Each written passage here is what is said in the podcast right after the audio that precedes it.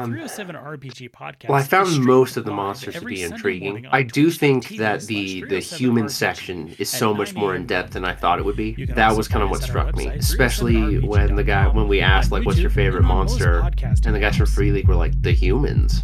Like, Hello and welcome everybody to the 307 RPG podcast. I'm Patrick.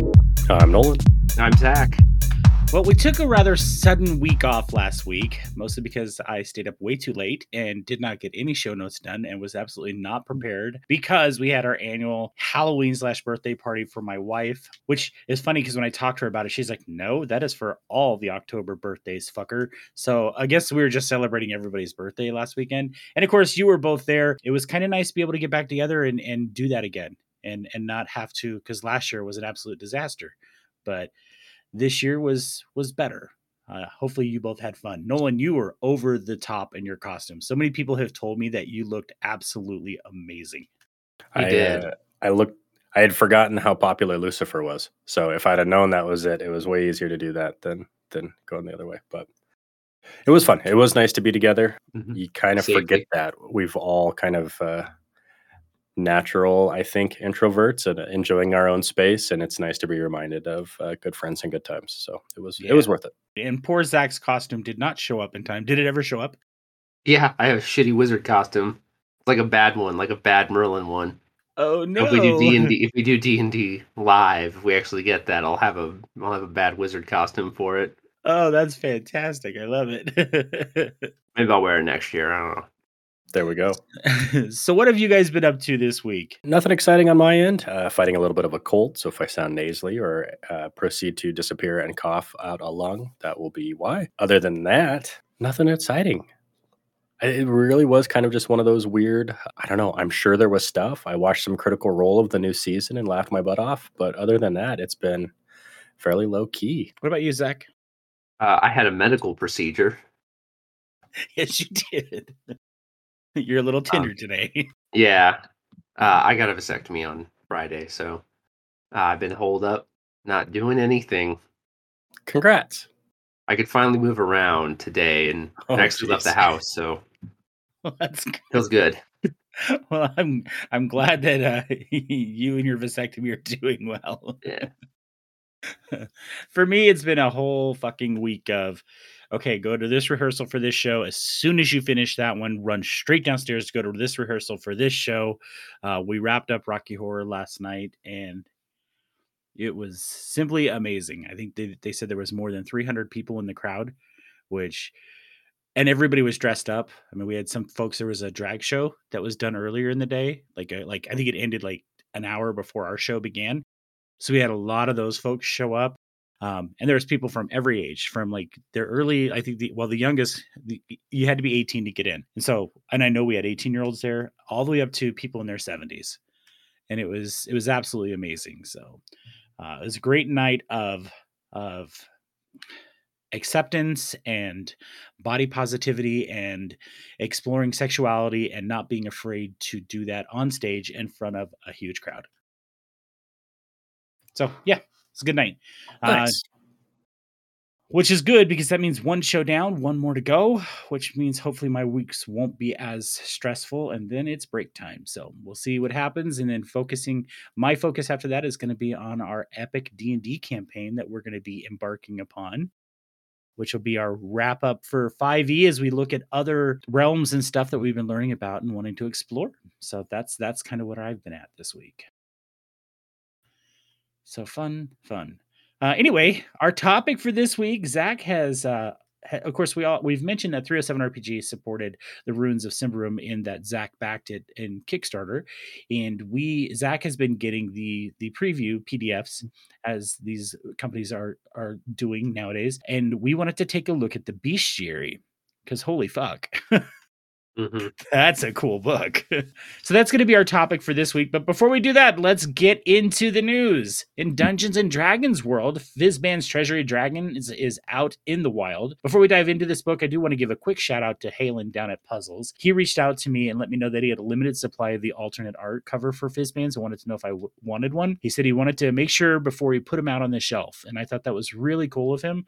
I did not purchase one, but I'm incredibly appreciative of Halen for reaching out to me you know, it just goes to show support your local game store. I know you can get the book cheaper on Amazon. Support your local game store because at the end of the day, that's the person in your community who's helping to support your community and to grow your community and things like that. So always support your game store when you can. That being said, I have not had any time at all to look at this book, so I'm going to be turning this over to Nolan and Zach. Nolan, we'll start with you as you are our D and D encyclopedia. well, the two of you are like that, an encyclopedia yeah. set. So we're going to turn it over to you. What can you tell us about this book? If you like dragons, it's a great book. If you don't like dragons, I still think it's a great book. I don't know if I would rush out and buy it. Um, as far as alternate covers go, I, it is the first one that I've seen that I'm still thinking I might pick up because I absolutely love it. it looks like a uh, a religious painting of two dragons of both factions locked in battle and it just is it screams just a great art piece. And and so i'm trying to decide if i'm going to get the book or if i'm going to see if i can find and make that a poster. So um, more as to the book it does give us some character options uh, for your players as far as creating a character of a draconic race. It does introduce the gem dragons which are more of the psionic side which i'm hoping is continuing to build up to actually getting them a real solid book of their own. It does add some draconic feats that uh, I wish there was a little bit more, but kind of is what it is. I think it's a good dabble into it. Uh, it does add some new spells.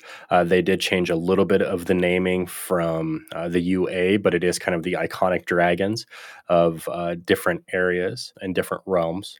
And then the really cool thing I think about it probably transfers more over to the Dungeon Master. And it gives a very adamant idea that we finally see them being intelligent creatures. It gets the feeling of Smaug it, it, gets that every red dragon is not just a typical red dragon. They are they look different. Their personalities are different, and so there's a whole section on role playing the dragon, kind of its characteristics, what its are its little quirks. You know, Smaug was you could flatter Smaug and he would listen to it, whereas the other one would be like, your flattery is ruined on me, but maybe he's enamored with the way you look and he collects trinkets or something like that. So I, I found that really interesting uh, from a standpoint of you could you can really give this creature a life life of its own, a mind of its own, and it, it's not just a monster from the monster compendium. It talks about relationships that they have. Uh, it talks about their minions and how they would would interact with them, how to create them as adventure. Whether the dragon is just a monster that uh, you know Smaug finally decides to take out, uh, you know, Dale, you know, and it's like, okay, he's going to ape shit versus Smaug the schemer who's playing a thing and sending out little tendrils, or Smaug um, as a just a straight up, this is your big overarching bad guy, and how is he going to affect the campaign? What are our factions? The final thing on it uh, does add a little bit of magic. Uh, I really do like what they've done here, and they kind of talked about this a little bit in Lord of the Rings of the the gold and everything like that kind of had the dragon sickness around it. And so they talk about corrupting the hoard. We're not necessarily corruption this one here, but just little trinkets and knickknacks.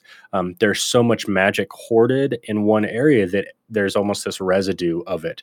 And there can become different levels of tier in this type of magic as far as um, is it asleep? Is it awakened? Is it uh, unleashed? And, and so there's these kind of all the way up to like a legendary style uh, magic item and it evolves. Uh, let's see, what do they call it here exactly? Um, sorry, let's see here. Depending on the type of dragon that's a part of the horde, will give that uh, ability to have a, a greater level. Um, it does talk about like uh, the magic on it. There can be curses upon uh, the items. It gives you a whole list of what's in the hoard, from magic to mundane uh, trinkets and tokens of what they would think would be interesting based upon the type of dragon that you kill. Um, so, yeah, I, there's a lot of um, if this is your big bad guy, if this is what you're writing your campaign around, I find this to be a really fascinating um, opportunity to give it personalities. Uh, the big thing I think about dragons and I think you could really carry over that type of personality to just about anything. You could have a dragonborn sorcerer that's your overarching bad guy, and you could really pull in these traits and personality things. Um, if you are a dragonborn sorcerer, or if you are a dragonborn, there's a little table on there to help you with those little things. Um, to help maybe bring in a little more monster slash dragon of your bloodline into it. And I thought that was really cool. There is a giant just compendium here of the dragons, what it means to be them, uh, personality traits of each kind, personalities, their ideals, what kind of spell casting they would lean towards, and then a, a list of adventure hooks of where a black dragon would be involved, uh, depending on their age, wormling up to ancient, of what they care about is very different. And then, kind of in the theme of the week, there is a, uh, a bestiary compendium in there, and there happens to be an eye drake. And when a beholder contends with a dragon for power and wealth, its thoughts of the dragon rival be- can become deeply obsessive, eventually pervading the beholder's dreams. If the rivalry lasts long enough, these fever dreams can manifest as an eye drake, a beholder like creature with draconic features. I'm going to send Patrick a picture of it right now. That's, that's hilarious because if you remember right, during the Tale of the Nine Horned Gods, that was one of the the monsters. And I don't know if I ever told you this, Zach, but I had told Nolan that was kind of my idea that a, a beholder had become obsessed with a dragon and wanted to figure out how to make them together, was dreaming about it. And I was going to have that as one of our monsters. So it's it is a combination of them. I saw that. I thought of Patrick. Um, oh my god, that's awesome! So uh, it does have the eye beams. Uh, does have some flying abilities. It carries its beholder eye in its dragon mouth. Uh, the eye drake, left to its own devices, exhibits much of the stereotypical behavior of a young dragon, attempting to establish a lair and a horde. Driven by instinct to jealously defend its horde, an eye drake fights to the death if anything threatens even the smallest trinket it claims as its own. Fuck so, yeah, that's cool. so uh, I there's a lot of things I really enjoyed about this. There's a lot of things I took away from it as far as some ideas. There, I don't again. If you're playing a dragon type character, if you are wanting to have that kind of influence, I think there's some good stuff in here for you. Uh, I believe on D&D Beyond, I paid 30 bucks for it. So, it, it, you know, not a full blown $50 book. If you're a DM that's really into dragons, wants that kind of stuff, wants to have a high dragon fantasy uh, world. I think it's another good one there. There are some personalities of some dragons, some big high named ones.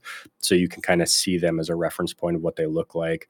A big old group of draconic monsters. Um, uh, yeah, I, I, don't know. It's good. It's interesting. I, I I, I, enjoyed reading through it. I definitely inspired some ideas of maybe what I do next. Uh, I really like some of the magic items. Um, I really, really enjoy it, it really does feel like harvesting some of the dragons parts. There's a crystal blade. This magical blade is fashioned from a horn or a spine of a crystal dragon. A dragon hide belt. This finely detailed belt is made of dragon hide.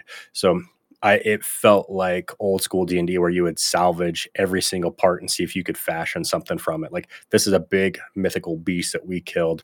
The tooth has got to be something special. Let's save it. So, uh, yeah, I don't know. It's cool. There's some Fizban stuff. He's the one narrating it. There's a there's a monster group of people that will kill dragons and then graft their parts onto them. And Fizban's like, well, if you ever see a person who's running around saying, Dragon, I'm a dragon, I'm a dragon, he goes, it's probably a grafter and it's not a real dragon. And so Fizban very nonchalantly just kind of brushes them off as these psychopaths that like cut off their arm and attach a dragon limb to it. So it's it's got some comedy in it. Um, I don't know. The magic weapons are cool. I like it a lot. I like the idea that you've awakened this dragon weapon. It goes from slumbering to stirring to awakened to ascendant. And you know, this weapon starts off as a, you know, just a basic a weapon decorated with dragon heads, claws, wings, or scales or draconic letters. When it steeps in a dragon's hoard, it absorbs the energy of the dragon's breath weapon and deals damage to that type with its special properties. So, you know, if you're looking for things in there and some things may not make sense, or you have a character that is wielding a pole arm and the magic items that comes from it is a plus three great sword. Well, here's some opportunities like, well, there is a spear. It's very mundane, but it's been in here for centuries and it looks like it's collected. There's something special and you could have level up with that person who needs a pole arm. So go forth and have fun with a big book of dragons. Alternate art is very cool for this cover of it. If you haven't seen it, check it out. Zach, have you had a chance to look at this book at all? Um, I have not had a chance to read it as much as Nolan has. I've given it a kind of a brief, quick look through. My feeling is that this is what like Volo's Guide to Monsters should have been. Also, it it kind of feels more like 3.5, where you had a book for just everything, where you would have just like the book Races of Stone, and it's just gnomes, Goliaths, and dwarves, and that's it. And you'd have uh, what was it called? Masters of the Deep or something. It's just about aberrations. It was a book just about beholders and mind flayers, and that was it. And I feel like that's I don't know. Like these books are pretty like hefty and expensive, but I think it's kind of nice to just have one just about dragons. Yeah. And maybe dragons are just that that thing that they can afford to do that with. Like it feels different. It feels different from Morty Mordenkainen's and it feels different from Volo's. Well, I I love the fact that they included that that the beholder Draco. That that is- Mhm. that's awesome. Um I'm glad I'm not the only one who has a weird, fucked up, twisted, because that just that makes my day. I have asked absolutely no time at all to look at this book. I do think it's great, Nolan, that you mentioned that, you know, Fizban does th- like there's a little bit of comedy and stuff like that. Because and Zach, I think you've read the Dragonlance books more recently than I have, but I seem to remember Fizban was that very Mhm. aloof, goofy wizard that they always ran into. Yeah, he was never serious. He's I think he had, there's he, had, he had dementia and Alzheimer's. Like, There's a he, one of his quotes in here. He's talking to uh, Amethyst Dragon. I, I once saw life sought life advice from an Amethyst Dragon who specialized in that sort of thing. I told her all my flaws and unwanted behaviors, and she prescribed me the best elixir. Stop doing those things. I still think back to that visit of my trying times. That's all. Okay, thanks, man. Like, well, just don't do those things. yeah, it was pretty simple. Okay. So lots of dragon stuff. I again, I'm hoping the gem dragon stuff leads out to uh, some more psionics. Uh, there are a couple of subclass options in here: monk, way of the ascended dragon, and ranger drake warden, which gives you uh, a semi little drake as a pet instead of like the beastmaster one. So eventually you can fly on a little wormling. And that's pretty cool too. I think that fits a lot of that fantasy as well. Very, very cool. Any any other D and D news? I didn't really see anything else. This is all I saw. Yeah, I don't think they're putting out too much right now because they want this book uh, that to be the focus, in, in my opinion. So, well, cool. I think I think it's a cool book. Um, it's not something I'm going to rush out and buy only because um, I just I'm very much limiting the books that I'm buying because I well I have limited space. And I just haven't jumped on to buying it through D&D Beyond because I, I'm just terrified that if D&D Beyond goes away, you lose those books. I still think it's a really cool book. Um, I loved Fizban when I read the Dragonlance novels years ago, and I love the fact that they're pulling him in. And if I remember correctly, you're talking about the um, the Crystal Dragons. I think that's a Dark Sun thing. Could be. Fairly certain that's where those came from, but I could be wrong. Okay, well, cool. I like I said, I didn't see anything else from D and D, so I guess let's jump over to Onyx Path real quick. Uh, the Kickstarter for Werewolf 20th Anniversary Edition of the Apocalyptic Record has come to a very successful end, finishing at $93,315. Several stretch goals were unlocked throughout this campaign, which is awesome for Werewolf fans. Uh, if this is your first time backing an Onyx Path Kickstarter, usually these campaigns, especially when they're funded that well, unlock a couple of books as well that you can add to your set. So that's that's cool. Glad to hear that went well. Onyx Path did announce their next Kickstarter for will be for the tr- the Trinity Continuum Anima, and I just grabbed this directly from Onyx Path.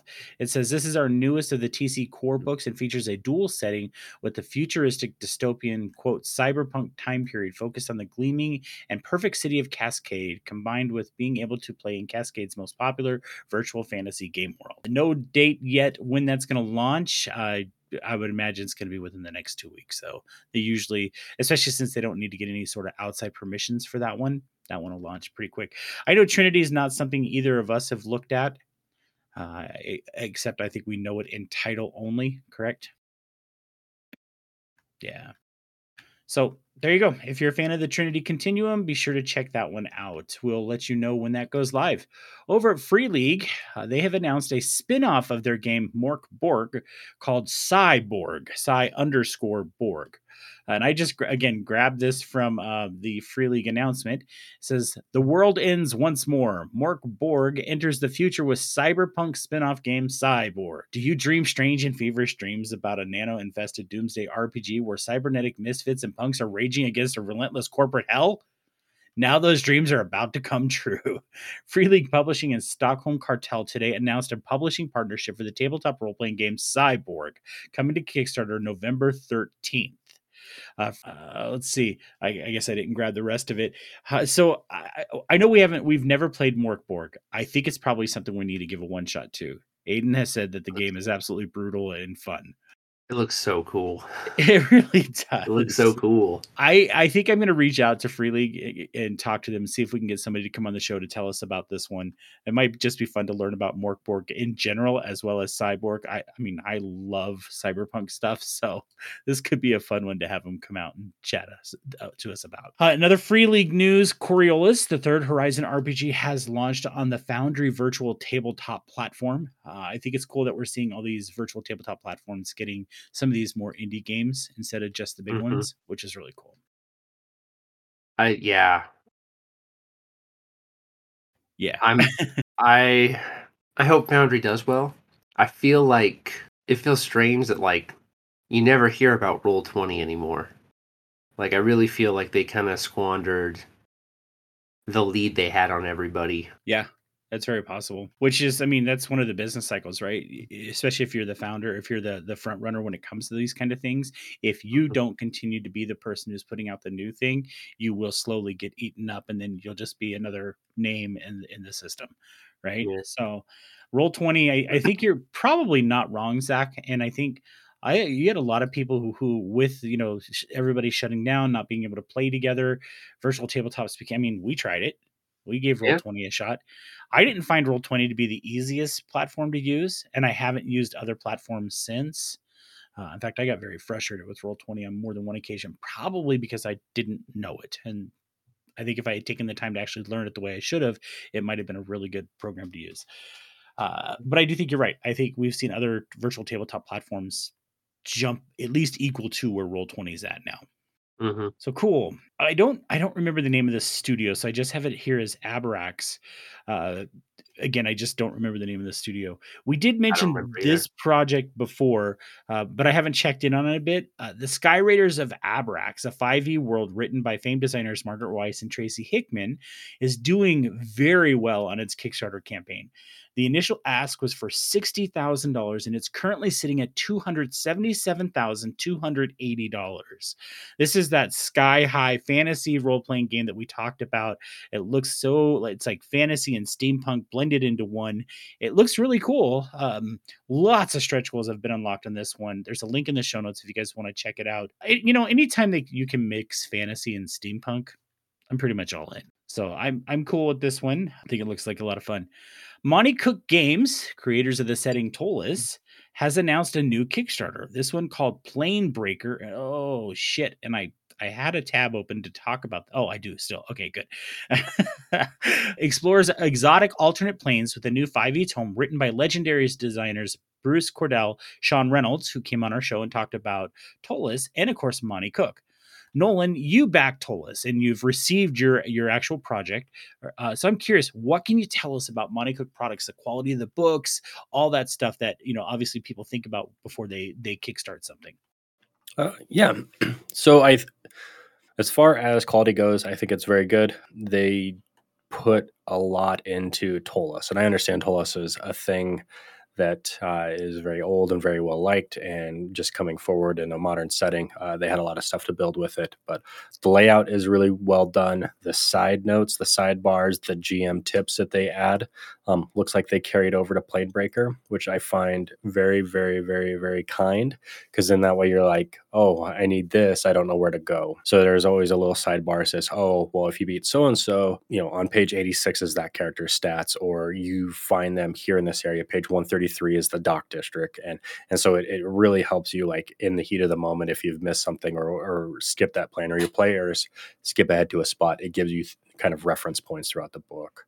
I enjoy the art of them. I feel like a lot of the classes uh, and races um, that they come up with are kind of the it has the old school feel. It feels like a little bit of 3.5 um, where they kind of just if you want to play it, play it. Here's the stats. So as you look at Planebreaker, Planebreaker hit Kickstarter. Uh, I believe it had a fifty thousand dollar goal. It's at two hundred forty thousand with 19 days to go.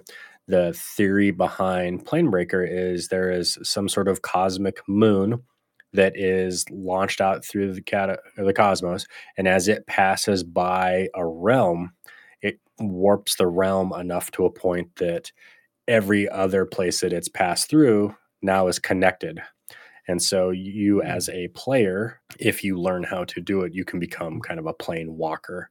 And once you understand that, then you can visit all these different places. So it's nice to, I don't know, it's not maybe a spelljammer style uh, take on things, just giving, opening up a lot more planes. I think it would free up a ton of stuff for go visit where you want to go visit, which I thought would be kind of a cool thing. Um, and then all once all realms are open to you, I think it just adds all books as well. So it looks cool. Uh, looks like it's got its own uh, subclasses in there. I know one of the free previews, I believe, was a, rogue that kind of had like the Peter Pan style with the shadow, except for you got like a shadow stitch craft die where your shadow actually worked with you and could, you know, attack or move stuff and uh, help you with stealth because it would like wrap you in its own darkness. And so a lot of uh, I don't know. That was the only real preview I saw from it. But if that's kind of the take on it, it seems like traveling through the plains is not necessarily uh, very healthy. You don't come out unscathed. Zach, what are your thoughts? Uh, I love the idea of reverse space travel. You know, where something celestial visits you, and now you can go other places rather than you having to visit it. it almost reminds me of like a Mortal Kombat style, where like there's all these realms, right? You can't go there technologically; you have to go there magically. And I think it's cool. Monte Cook's been doing this for 20 years. You know, I think it's cool to see him be able to still kind of like get these things made. And I also think it's interesting to see someone whose sensibilities were like fundamental to a prior edition of Dungeons and Dragons making stuff for the new edition. Because I think, like, I don't know. I know that the people who made fifth edition were involved up until this point, but I feel like Monte Cook had like a real authorial presence in third edition. Or maybe that's just how the story is told to us, but I think it's cool to see the games that he made and then see what he would make for fifth edition. I, I like that we see these designers like Monte Cook and even Weis and Hickman still Uh-huh. putting out things and and creating like and who knows maybe Planebreaker was something that they had been playing you know that this was an idea that Sure. they had kind of like with Ptolus maybe Ptolus is actually in that whole universe and you can you, you know go to I don't know but I, I really like that we're still seeing designers uh, of Monte Cook's caliber and age creating games for E. 5e It's it's interesting from a story standpoint to just I think our tales that we enjoy of our age group are probably different than what they enjoy, which is probably different than what the next generation is going to enjoy. I, I think about that with like movies and stuff like that. Very, it's very hard for movies to break multi generations of enjoyment. There's sometimes like, I you know, I don't think I'll ever get Twilight, right? Like that's never going to be my jam. But for a whole generation, that was a thing. But then you look at like Harry Potter, and I'm old man that still enjoys it because it has enough stuff there. So I feel D and D is kind of one of those things where it's interesting to see. I don't have a lot of interest in the new Feywild campaign from D and D. Doesn't it doesn't trigger a lot of stuff. The carnival, you know, those sort of things. Um, just kind of missed as far as didn't run out and scream super excitement for it. So I, I I'm curious to see, like Zach was saying, the this is this is an old school guy creating an old school campaign for the new generation. Is it going to trigger more boxes? Is it going to be more gritty? Is it going to be more real? Or you know, I don't know. It's a different perspective on things. So I'm excited for it. Yeah, absolutely. Speaking of more gritty and real, let's jump to our topic of the night because that's pretty fucking gritty. We are going to be talking about the Symbaroum Bestiary that just that well, I I can't say it was just released. That was the PDF was sent to backers, and this is an advanced copy of the PDF. Uh, and I want people to keep that in mind. Free League has specifically said right at the beginning of the PDF, please send us corrections. Please help us edit this book, kind of thing, right? Um, but we thought it'd be fun to take a look at some of the horrific monsters that are in this bestiary and kind of tell you guys about it. I do want to say that if you are interested in the ruins of Symbaroum or Symbaroum in general, or any of the things that Free League's doing, I do have a link to the in the show notes to their website. You really should check it out. Uh, with that being said, Zach, we're going to throw this to you because you back this on Kickstarter, and I want to start with you, get your opinions and thoughts and stuff like that on this bestiary. So, Zach, tell us about it. Okay, well, I'll start with like the book itself. It begins with an introduction, of course, and then it has a the first half of the book is more in-depth lore discussions of the monsters. So it's not just like here's a description of, you know, a vampire. Here's what it likes to do. Here's its stat block. Move on to the next one. It's not like that. It's an in-universe kind of description of what these things are like. Then it goes into a out of game kind of description about how they like to behave, what you're supposed to do with them, and then it will finally give you kind of their stat blocks. So, I mean, the first half is only like 20 monsters, but each one is very in depth. And honestly, like when I was reading through, I was like, this is a whole adventure. This is a whole adventure. This one's a whole adventure. Like, there's some where I'm like, this is a campaign. And then the second half of the book is a bunch of is your more standardized thing. Here's what here's a shadow moose. It's a moose and it's corrupted. Here's what it does. It kills things. And then it moves on. And it has a lot of in-depth there's a very in-depth on how the human enemies behave, like the elves and the humans. Like it's not just like a knight. A knight is a heavily armed individual. It's like a knight, like they are a part of the feudal system and they've been given enough land to maintain their stuff. Like it's so much more in depth. Layout wise, they have done something that you can do in a physical book that you can't do in a PDF, and they have offset things inside the page itself. That's okay when you're reading a book because you just go on a screen. It's very, very difficult because I have to basically go. But that's not how the human eye works. Like you still see things straight up. Like you have to go all the way around for it to. So I think, I think the PDF is kind of hard to read. I think when you get it in your hands, it won't be that hard. But some of these monsters are just nasty, and a lot of them just do not play fair. I uh, yeah. Nolan, like, your first thoughts on this book, real quick. Yeah, I, I okay. So the I it feels different than a monster manual, which I really liked. Um, and, and with Zach saying the layout being tilted or offset, it looks like an adventurer's notes splayed out on a table and like somebody's like manically trying to figure out what they're looking at and so this piece of paper might be at the left angle the right angle and so you can look at all three but again your head's looking around the table like this and this somehow they're connected and so i really like that's kind of what it feels like when you're when you're looking at it reading it, it it's not just this encyclopedia of what it is. It is a a story. Uh, it feels like you're reading adventurer's notes or a, a, scholar's notes, trying to figure something out. Um, yeah, the monsters are same art style of everything's a little bit faded. You can't quite perfectly tell what's going on with them. There's enough there to be like your imagination picks in the details and makes it worse, which is uh-huh. fantastic. But I do like again the the you get a good sense of these monsters versus a stat block. The stat block is a very small part of each one. I mean, it's maybe less than a paragraph, and more of it is about um, how you'd set up the adventure for them, what their history is, how they act, uh, and a little like mini tale about them, so you can really get a an idea of what this you know creature is and so I really I really like it. The again, the monsters seem like this definitely seems like a I don't want to fight anything type story. And and then we got that sense from it when we were talking with the guys as well that combat should be a last resort because everything's deadly.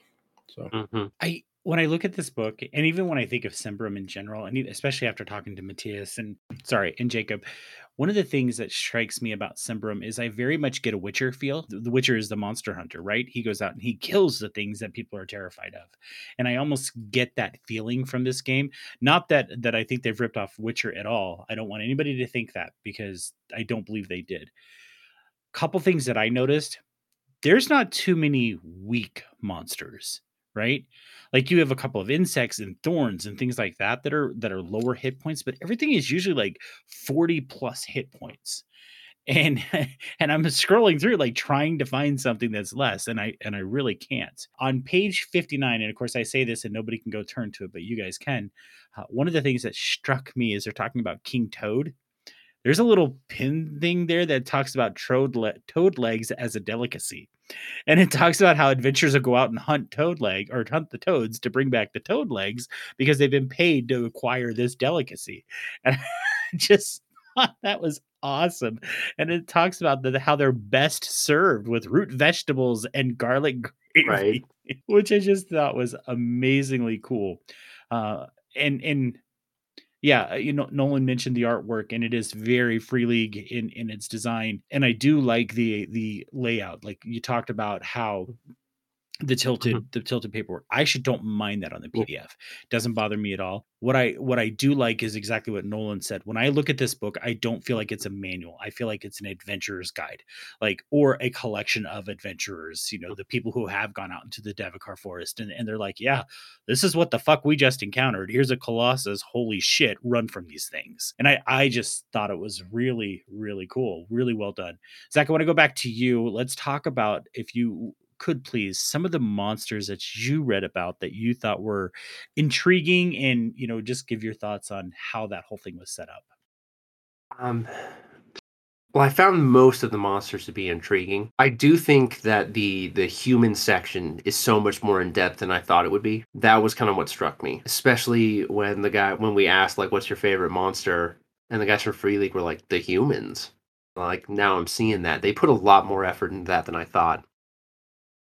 Um, I can't we can't show you the art for it, uh, but there's a thing called a Sly River Hunter. Sly River Hunter.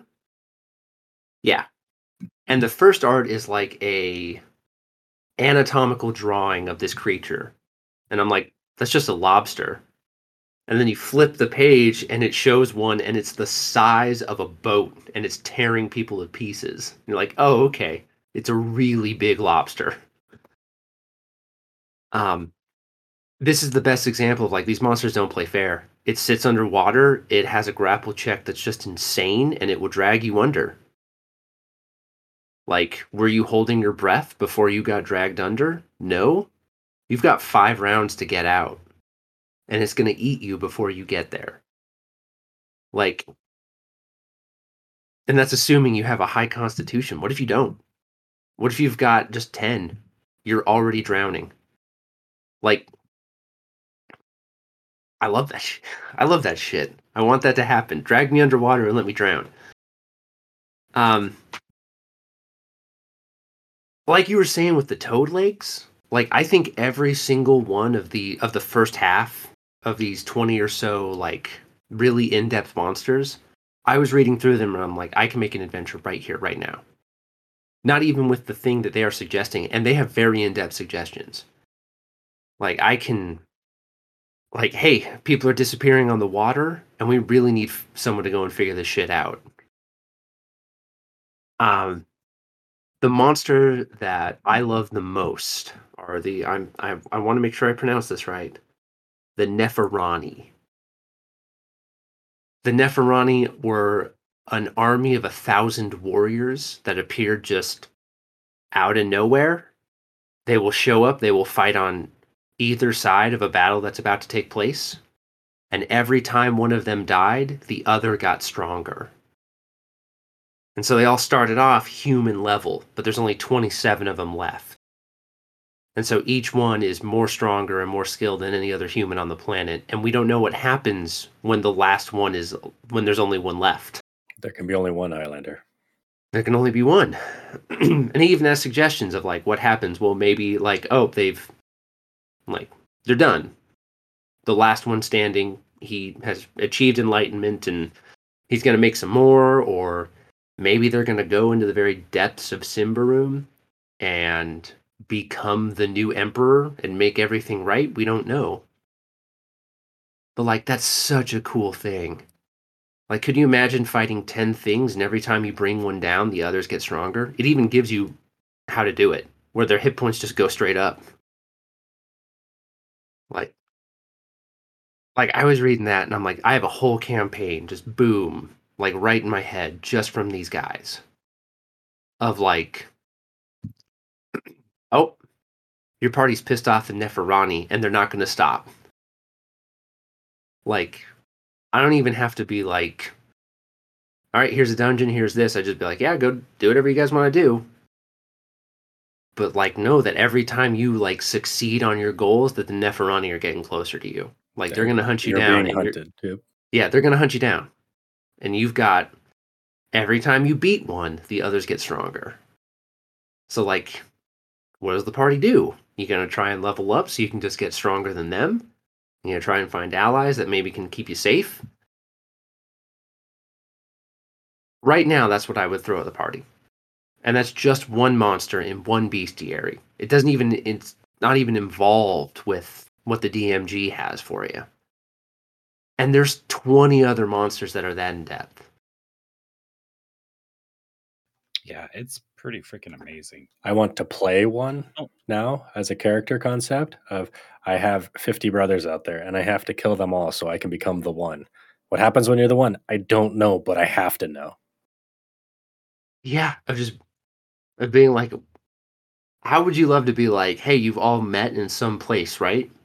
And you're all disparate races, like elves and dwarves and goblins, and you're not supposed to get along. And just have the DM just be like, hey, no, like, it's strange, but you all like each other. And then halfway through the campaign, be like, yeah, you can all hear each other's thoughts now. And then have them be like, you're all Neferani. You're the new batch. Like, yeah, that's just one monster. All the every other monster in here is just as in depth. Yeah, they really are. Like, Nol- Nolan, let's go to you. Uh, same thing. You know, what was what monster kind of jumped out at you? What intrigued you? What were your thoughts on some of these? Uh, the worst monster and the uh, the one that bothers me the most is the glint, I believe they're called, and they are uh, apple-sized The ticks little bugs. yeah, that bore through the brain and then take control of the host by controlling them through the throat. Mm. And so, like the the little horror story on there is like, hey, do you remember that ranger or the pathfinder that uh, took us in the woods last year and was just led us astray? Like, yeah, no, we heard about that. The, the guard came back and they uh, they beat him to death and killed him. Like, yeah, did you know why? He had a glint in his throat. They're like, holy crap. And the other guy's like, yeah, that settles it. I'm never going into the woods again. Like, don't get me wrong. Like, we live in an area where ticks are terrifying enough. Now all of a sudden they're body snatchers. Like, as I'm good. But again, that's another one of those things of it talks about how do you recognize somebody that's being controlled by a glint. Um, you know, it, it would be uh, along those same lines. Here's one monster, your adventuring party, you make it through the woods, everything's fine. Um, some of the caravan that you're with, whatever. Uh, over the course of a couple weeks, all of a sudden the town is infested by glint, and now you've got a weird zombie bug body snatcher kind of thing of like, do you just burn the town down and, and walk away Arthur style? Because that's about it. I mean, you know, so um, I like the bug side of things. I thought that was pretty terrifying as far as, again, it, it takes the little small, you know, death lobster into a giant monster, river monster. It preys on a little bit of the things that, like, I I understand it's a big deal if you get a tick on you, it can make you sick, that kind of stuff. Now all of a sudden it's a body snatcher, it just makes it that much worse. Um, so that that was mine was just the uh, the little tiny thing that takes over and yeah it, a lot of them are cool but again a lot of it is is there's just enough realism to make it scary because you can you can i think we've all seen a tick before at this point right you've all had a tick on you you know what they do they embed their head you know what i mean like all those little things you're like holy you know it, it brings a little bit of the real horror to this mega level and i liked it i liked it fucking ticks I've never had a tick on me. you're fortunate yeah. Well, I think I don't. Unless I'm not. I'm fairly certain there were ticks don't really live in in Alaska. So no. If so there you go. if someone if someone is listening and like you've never actually been out in tall grass, every time you get out of tall grass, you have to go over your entire body for a tick. Lyme disease is real. Yeah. They like Every single time. shadowy, quiet little dark areas will hide in Mhm, any part of your body and then they bore their head into your skin. You mhm. can't pull them out because you'll rip their head off and it'll go into your bloodstream. You I mean it's uh they're they're fun little creatures. It's oh yeah, it's So- nasty. Yep. Nasty, Check nasty. your, you got you got to check your balls. Gotta, gotta check You your gotta check your Yeah. pulse. and, and Zach, remember, you do still have. I know. I know. It is. It is a. It's a fun book uh, as far as that stuff goes. Uh, you know, again, the monsters there, the diseases are real. The it's just the world looks so brutal. I am. I am looking forward to and not looking forward to playing against some of these. So I had two monsters that really stood out to me. And and I know that had I been able to spend a lot more time with this book, I would probably tell you I had 10 monsters that stood I- out to me. But the two that jumped out to me the the most, and for different reasons. One was the bestials. When I looked at the bestials, uh bestials, bestials, I'm not sure how to say it. We'll say bestials for now. When I look at those, what struck me about these was there's a section on how to play them as a player character it wasn't just here's a monster. It's like, okay, so we don't necessarily recommend it, but you could do this, and here's how you could go about it. So, yeah, here's a monster that's in the bestiary that, sure, if somebody says they want to try to play one, here's how they can go about doing that. And I thought that was really cool.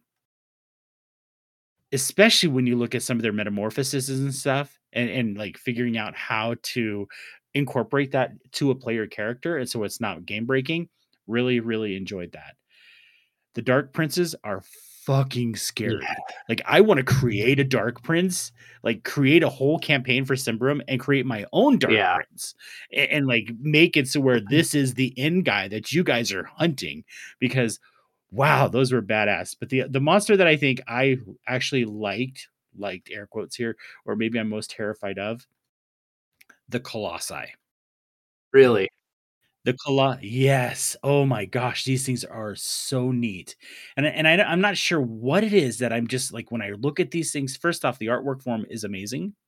It, it looks fantastic. It looks terrifying. It looks like something that I don't want to encounter ever. Period. Like if I this is the stuff that like my mind gets like ridiculously overactive sometimes, especially if I'm at night alone somewhere outside. If I'm in the woods at night alone, this is the kind of shit that I think of. Like this is the kind of shit like what was that noise? Oh god, it must be a giant monster coming to kill me, you know, because I'm fucked up that way.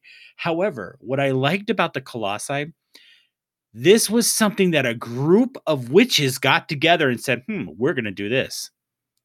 And, and it, what they said something like there had to be four of them. One of them had to be officiated. They end up getting all sorts of like what was it, five d six corruption that they had to spread out between all of them. Uh, but then they're all bound to this thing, and it's like it's one of it's their familiar. Mhm. And I'm like, oh my fucking god, what the hell is up with this? And I want to know.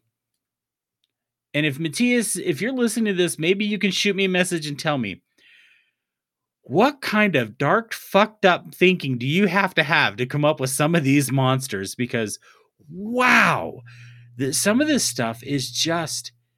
I mean, even eh, the artwork alone will tell you that you're not dealing with your run of the mill D and D stuff, right? You're dealing with things that are much darker. When I think about when I think about Symbaroum in general, and and this is someone who's never played in the in the realm, you know, uh, same with both of you. But when I think about Symbaroum, this is the stuff that makes going into the woods scary. Like even as a, as like a human being, I think about the deep woods. We don't know what's out there. We don't. I mean, there's so much of this world that's never been explored, right?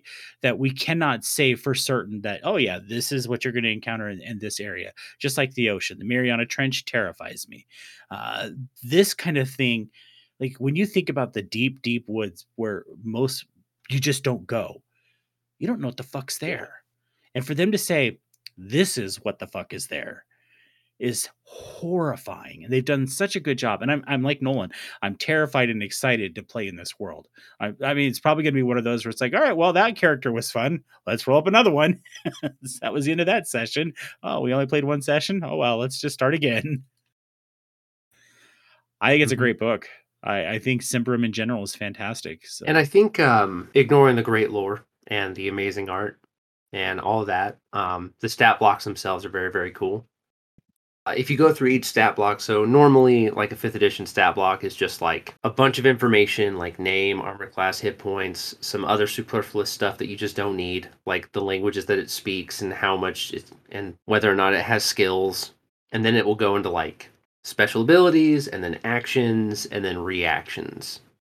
And they've changed some stuff in that superfluous information that like no one ever uses, they've added manner, which is a really quick just eye glance to tell a DM what the monster is kind of acting like, which is just so cool. Like you have a glint bestial and it shifts between calm and furious. Like that's great. That's I also perfect. Like that's I such like an the tactics as well, and that Yeah. block.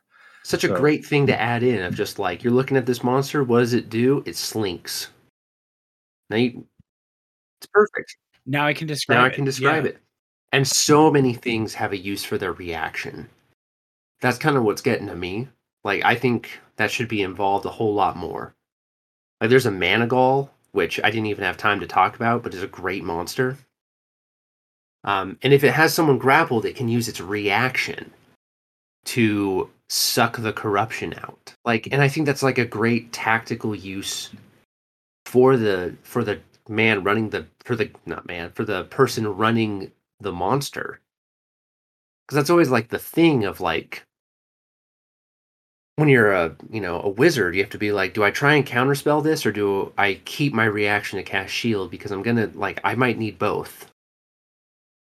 For the players getting the monster to use their reaction is really simple you the fighter walks up and then takes a five foot step back to draw out an attack of opportunity so their wizard friend can try and leave. That's pretty much that's pretty much all there is. Adding these little stuff of the fighter being like, I'm gonna juke back to try and get it to use its attack of opportunity, and then have it be like, nah, it doesn't do that. Like a bestial monster would just blah, it's gonna swing, and then you know, your monk and your rogue friend can get a free disengage, but be like, nah, the Manigal doesn't do that. It's got your friend grappled. It's not gonna it's not gonna take the attack of opportunity. It's gonna suck the corruption out of him. It has its priorities of what it likes. It has its priorities, yeah. Of hmm. like or the the glint bestial, which is the two your both of your favorite things combined. Of like it's got a parry. Of like it's not gonna do that. It's gonna protect itself. It's not worried about you. It's worried about beating up your wizard friend. Yep.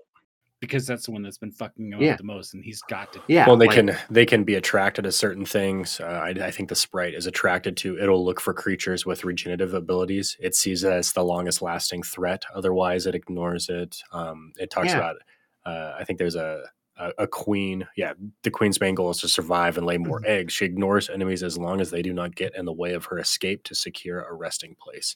So it gives these things these personalities. It gives it. Mhm. Uh, I don't know. It it does. I and I think that helps. And and I think we're um, not tying back, but that's what I felt was nice about uh, Fizban's as well. Adding personality to monsters gives them so much more life, and even just even a little bit of the mannerism. You know, if you sit there and it's just like going back and forth, you know, just a little bit there, you're like, oh shit, this is a predator snake. Like I can feel it a little bit more than there's a lizard folk in front of you. Good luck. Roll initiative. You know, so Well, it helps. Yeah, it's. I think. I think that I think Free League are a bunch of veteran tabletop RPG like creative, and I think making Symbaroum, which is a great game, and we need. I really want to play the original because it just kind of like hits what I want. And I think this is them, some veterans with a lot of information who also have a lot of experience, but they've seen what WotC and others had been able to do. And like building off what others have done, I think they've made something that's really great. Like Well, I and again, honestly you don't like need a 800 page bestiary if each one has personality. You don't need to throw monsters at a at, at a group of players if you take the time and do them right. And, and I know there's me- Well, and, I know there's mechanics that other things don't use, like Symbaroum uses a lot of corruption. Like that's how its spell casting is done. There's no spell slots. It's just the amount of corruption you can keep inside you.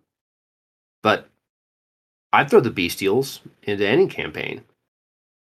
It's just like an alternate take on a lycanthrope. Like I just throw them in there. Why not? I'd throw the glints in there. Why not? Yeah, Like- like you have a plague pretty quickly, and like, what's going on? Well, it's a bug Mhm. thing, and now there's a queen out there that's out there laying eggs. Like that's a campaign. Yeah. There's whether or not you used the player's handbook and the game master's guide, you I'm sorry to say that you can only use those for Symbaroum. I would use every single monster in here in any game. Yeah. I mean, yeah. Your game's going to be significantly darker and much more scary than it was before if you use the monsters. Hey, you guys are going in the deep forest? Ooh, everything here is a lot scarier. Fuck yeah. I want to take a minute um because we've talked about like some of the adding just characters and stuff or not characters but adding character to the book uh Mhm. and adding just that that almost personality. So there's a section about the darklings and it, and I, I'm just going to read this because this is how the section opens and this just gives you our listeners an idea of what you can expect from this book. So there's a little note that says to whom and it's everything is laid out kind of at an angle. It says, To whom it may concern, the jewel in this flask is yours. All I ask in return is that you deliver the letter to Master Ildered, my husband, by the octagon in Ravinia. So then the letter goes on to say, Loved ones, dear family, I will never return. I set off to find happiness, and I found it in the most peculiar place, in the strangest of circumstances. The journey through the woods cost us many lives, so many that only four of us finally reached Whitewater and continued towards the Twilight Field. If this field really exists, and, and if it is full of twilight thistles, I will never know, because two days upstream we walked straight into my owner's ambush. We heard nothing, we saw nothing.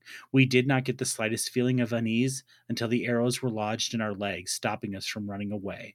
Slender inhumans appeared from out of the greenery, disarmed us, and tied us up in a row. My colleagues were eaten within a couple of weeks, but you know me. My stubborn inquisitiveness must have amused them, or made them curious because I still live as their obedient slave, servant, and medicus. I am no longer afraid. All that remains is a harmonious and almost euphoric feeling of finally really living as life is intended to be. Forget me, just as I will forget about you. Know that I am happy. Helda, your mother and spouse. Fuck. That's the kind of stuff when I'm looking through a monster manual, that just when I read that now, because the darklings aren't like when you look at their stat blocks, yes, they're they're they're scary, but they're not something that you would feel as overwhelming, right? Until you read about how they work.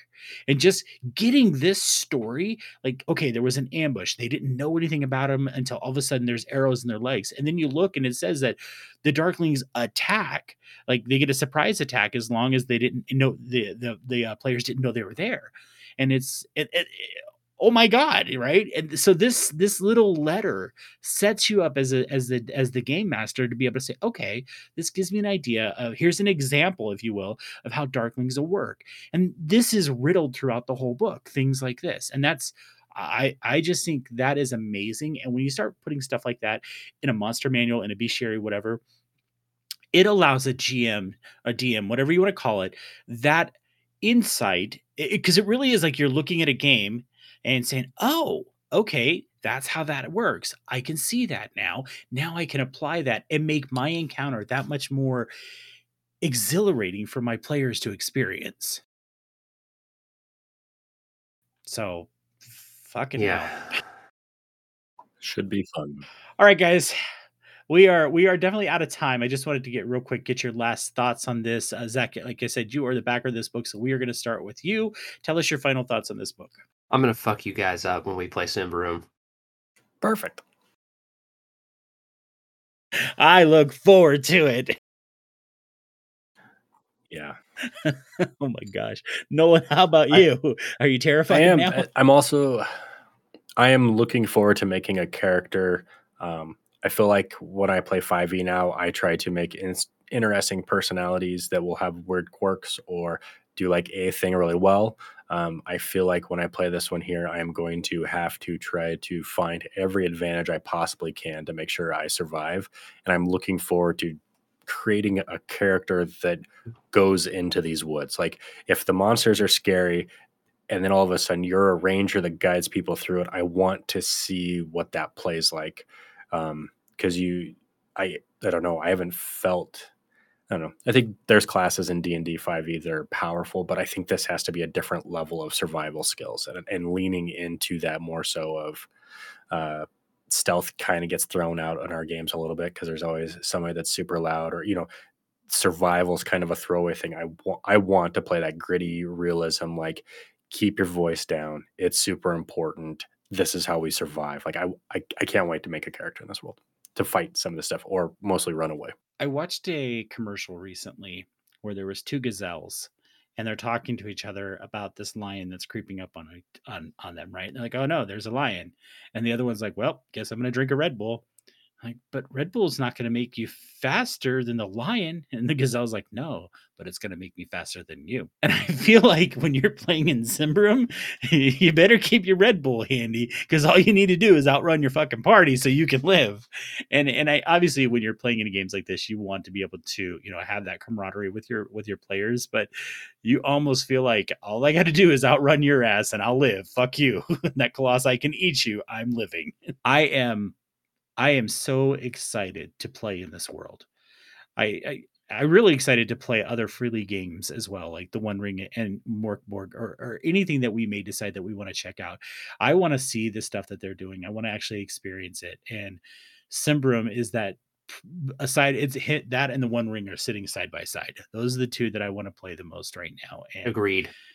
I think I think Symbaroum, like Zach said, it checks because I love the darker stuff. That's why I love Ravenloft so much. And Symbaroum, for me, for dark fantasy, Symbaroum is just checking every fucking box. Yeah, I think it'll be nice too. I mean, we do Symbaroum after this next one. Um, die a lot, scare the hell out of each other, and then we can go do the One Ring for a little bit of a palate cleanser. And yeah. so I, I, am I'm, I'm excited for it. I'm looking forward to the classes. Things feel strong when you look at like as the player who just specifically looks, oh wow, this looks really strong. This looks really strong, and then you look at the monsters and you're like, I don't think it's strong enough. This is gonna be yeah. this, this, is gonna be a ride, and so I'm I'm looking forward to it. Um, I really do feel like it's gonna be one of those times where we sit down as a table and make a group somewhat together. I'm gonna um, make you. I plan I mean, on running this game. I'm gonna have to make you guys be like, hey, you can't all you can't play elves and dwarves and goblins. Like you have to actually build a party. Yeah, let's find a reason to be together. Let's be a team. SEAL Team Six going into the woods type situation. Because, I mean, five E you can get away with two barbarians and two monks and a cleric. Like, I mean, that's you find a way to make it work. Here, I feel like you're going to need people to cover each other's gaps. Otherwise, you're not. Again, bring your Red Bull. So, uh, and again, I think we've we've all been impressed with Free League. The more we look and stuff, the more excited we get. So it's been it's been fun and a very happy discovery. Well, guys, that is our show for this week. We are completely out of time. Um, I appreciate you both so much for taking the time to look through these things and being prepared for the show. It just makes this run so much smoother. I'm going to be doing some reaching out to Free League. I want to talk to them about Cyborg. Um, really might reach out to Sean as well to see if he'll come back on and talk to us about Planebreaker uh, and, and explore some more Monte Cook stuff. So, hopefully we have more things coming up for everybody soon. Well not hopefully we do have more things coming up for everybody soon as we continue this journey that is now at episode 153 very cool. Crazy crazy. Thank you everybody so much for listening. We will see you next Bye, time. everyone.